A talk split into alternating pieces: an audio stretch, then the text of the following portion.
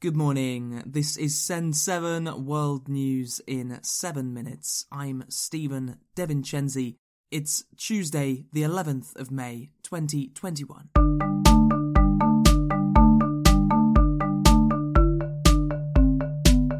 Starting in Asia today, in Israel, there has been violence between Muslim protesters and police in Jerusalem.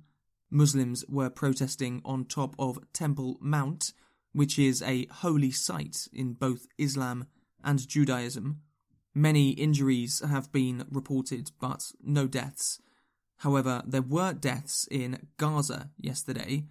Hamas, which controls Gaza, fired rockets at Jerusalem. In return, Israel bombed Gaza. The Israeli military said that Hamas soldiers have been killed. However, the Gaza Health Ministry said that at least 20 people have been killed, including children.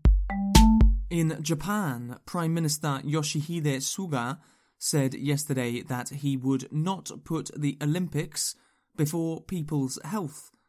Suga has insisted that the Olympic Games will take place in a safe and secure way, despite many polls showing that 60% of Japanese people want the Games to be cancelled or postponed. Nepal is reporting shortages of oxygen after a fast rise in COVID 19 cases and an extreme demand for oxygen in India.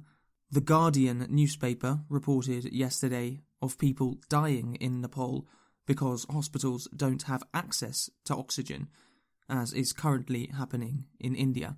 Nepal is currently reporting over 8,000 COVID cases a day, a hundred times more than in March. However, the true number is expected to be much higher as Nepal's testing rates are low. Yesterday, Nepalese Prime Minister Khadga Prasad Sharma Oli lost a vote of confidence other parties are expected to try to form a government. America's in the United States, the government has said that the Colonial Pipeline has suffered a cyber attack. The pipeline, which carries oil between Texas and New York, was targeted for ransom, meaning that cyber criminals demanded money to stop the attack.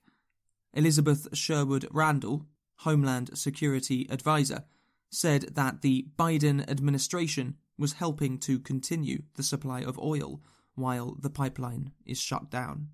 On Friday evening, May 7th, Colonial Pipeline reported that its pipeline system had been subject to a ransomware cyber attack.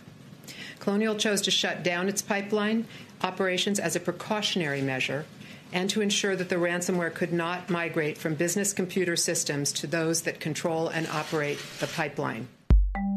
In Colombia, 47 people have died in protests in the last two weeks, according to rights groups.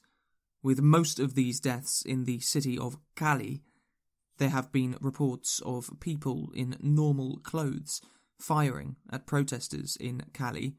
Protests started because of a proposed tax reform, which was later abandoned by President Ivan Duque. Africa, Algeria will ban unauthorized demonstrations, according to the Interior Ministry. The ministry said that all protests will now need a permit. There have been protests in recent weeks against Algeria's political elite Protests in 2019 forced President Abdelaziz Bouteflika to resign. However, protesters say that the political elite has not changed. Between Botswana and Zambia, a new bridge has been opened.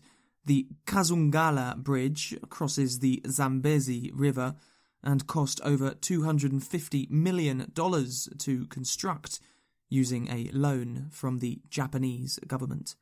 The bridge is hoped to boost trade between Botswana and Zambia that previously had to travel by boat or through Zimbabwe.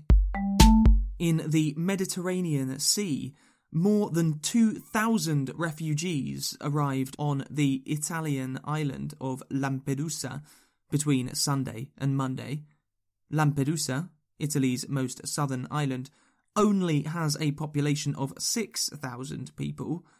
Most of the asylum seekers were from sub Saharan Africa, Pakistan, and Syria. Europe. Many parts of Europe are relaxing pandemic restrictions as coronavirus vaccine campaigns continue and infection rates fall.